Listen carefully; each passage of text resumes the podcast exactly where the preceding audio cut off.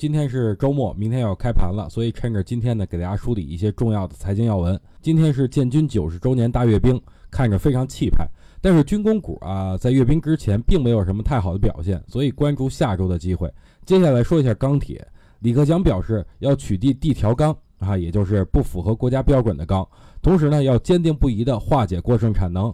通过这一点可以看出，去产能是管理层重点要抓的事情。在资本市场里边来说呢，钢铁的市盈率还是偏低的，所以呢，回落以后依然是有机会的。